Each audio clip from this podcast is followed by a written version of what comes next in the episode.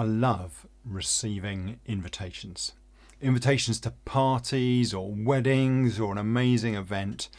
The great thing about receiving an invitation is that someone has chosen that they want you to come to this thing.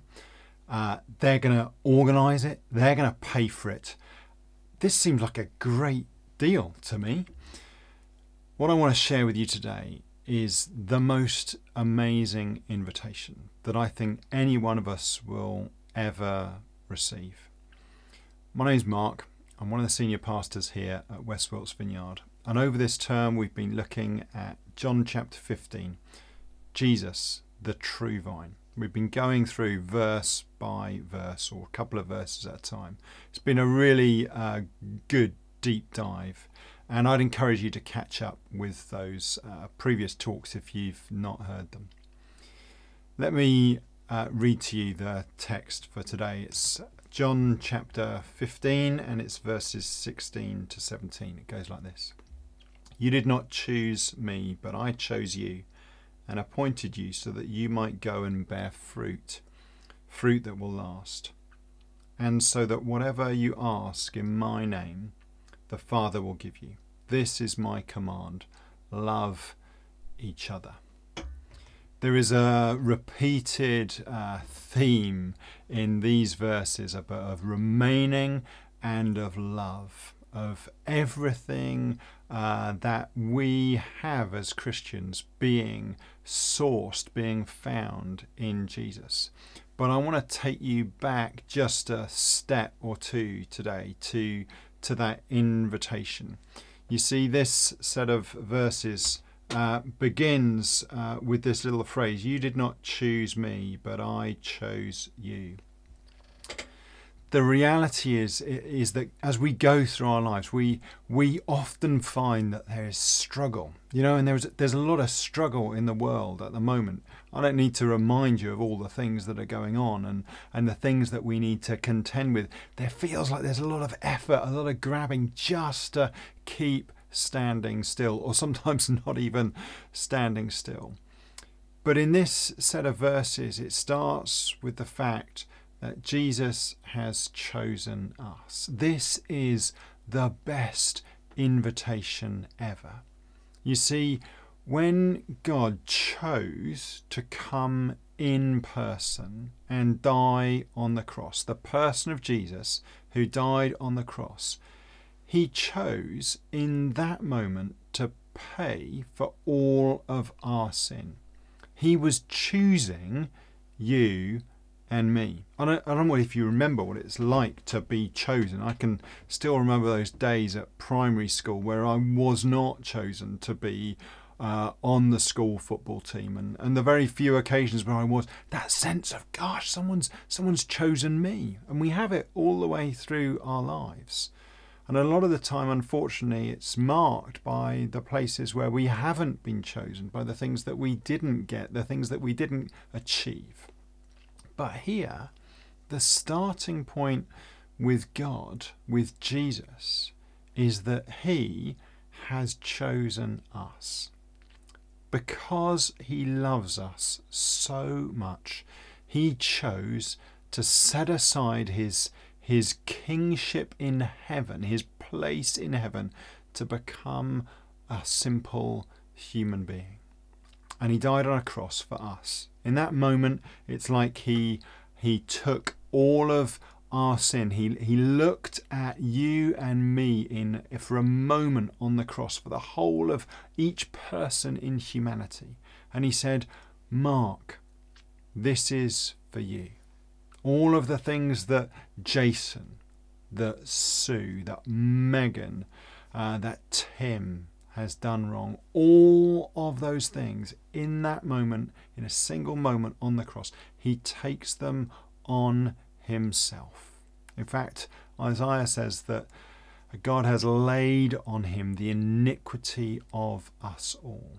He makes such a choice for us that he literally pays for everything in order to be able to invite us to the party to the party where we get fullness of life in Him. You know, often we think about uh, sharing the gospel and it, or, or hearing about the Christian faith, and it might seem like it's, it's hard work. Folks, it's not hard work. There's an amazing invitation out there to every single person. And all that we have to do is to say yes, to say yes, we want to respond. We want to come and have fullness of life in Him. And that means that He deals with all the stuff that we've done wrong. If we if we say yes to that, if we respond by saying yes to forgiveness of sins, yes to receiving fullness of life, yes to Jesus being King, then what he does is he invites us onto the next bit of the journey. He doesn't just leave us at the at the party and say, "Well, just, you know, party on for the rest of your life. It's all going to be fine." What he says is, "Now because you've been invited in, because you've been chosen and invited in, now you get to join with me." And he appoints us to his kingdom purposes. Matthew 1:17 puts it so clearly. Says, Follow me, and I will teach you to fish for people. What Jesus does is he calls, chooses, invites each one of us, and he then appoints us so that we have a kingdom purpose for him. So that we can join in with sharing that invitation, that message of transformed living with others. And he's got he's got for us not a not a life of uh, isolation, not a life a life of selfishness, but a but a life of fruitfulness. He chooses us, he appoints us so that we will go and bear fruit. You know, as we choose to say yes to him, as we choose to remain in him, what happens is that we are fruitful. But it's not just it's not fruitfulness in the sense that we might think about it now of of making a ton of money or you know having an enormous house or being rich and successful. This is fruit that will last. What's the sort of fruit that will last? The fruit that will last is stored in heaven. It's the it's the storehouses of heaven. It's the people that we will see and meet again in heaven and catch up with their stories. It's the unseen moments of conversation and grace where we love others and help them to receive the invitation that Jesus has got for them. That's fruit that will last.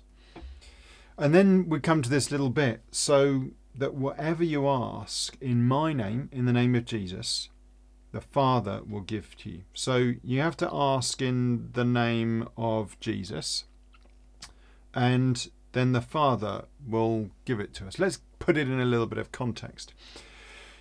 If if you were in a shop and the shop owner says to you, "Look, you can have anything you like in here.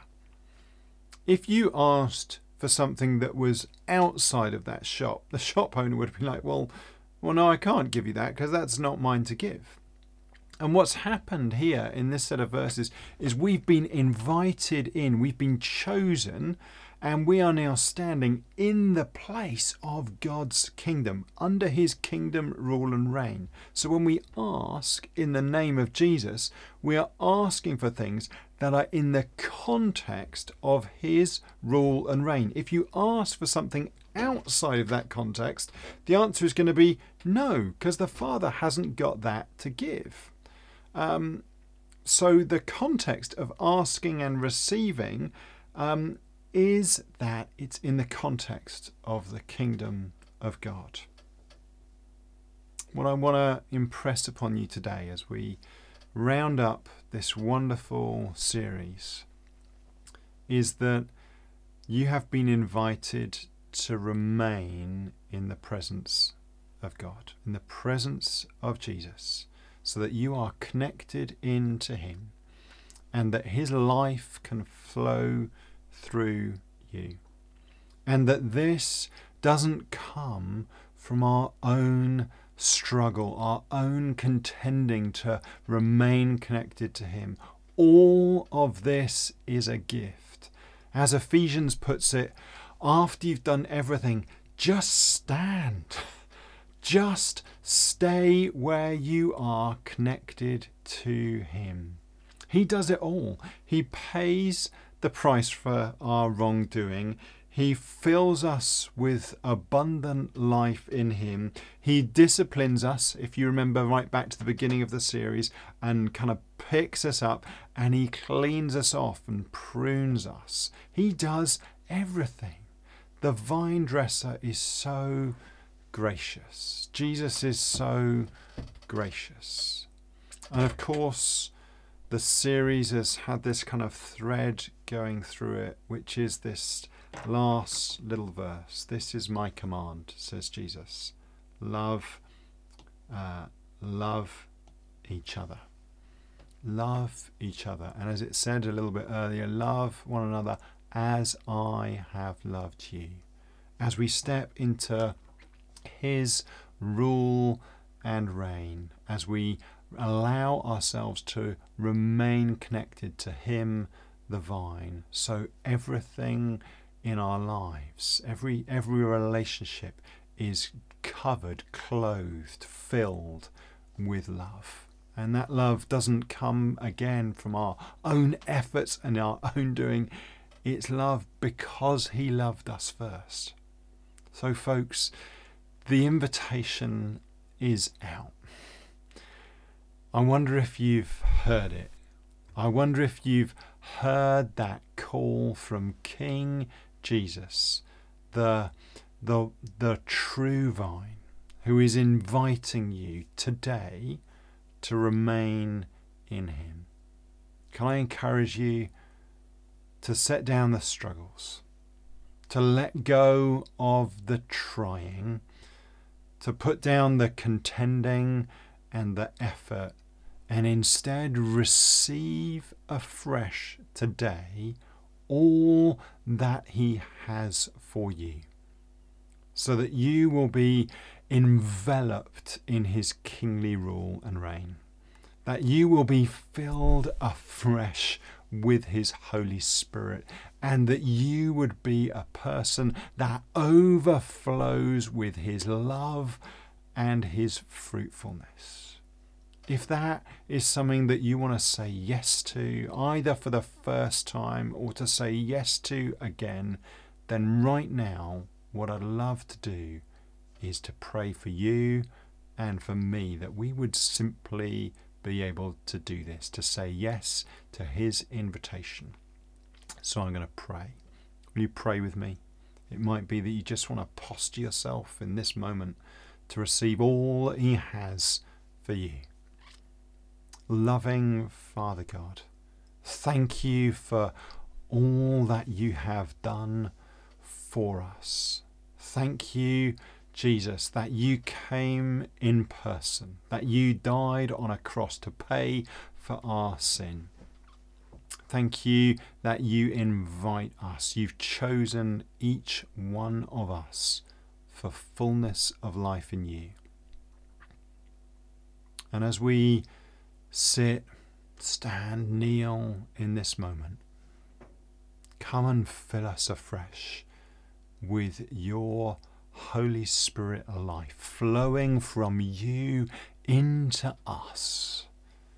Come, Holy Spirit, that we would be fruitful, that we would join in with your purposes that you have appointed us for, that we would ask, not as people that are poor in spirit, but people who are rich in the kingdom.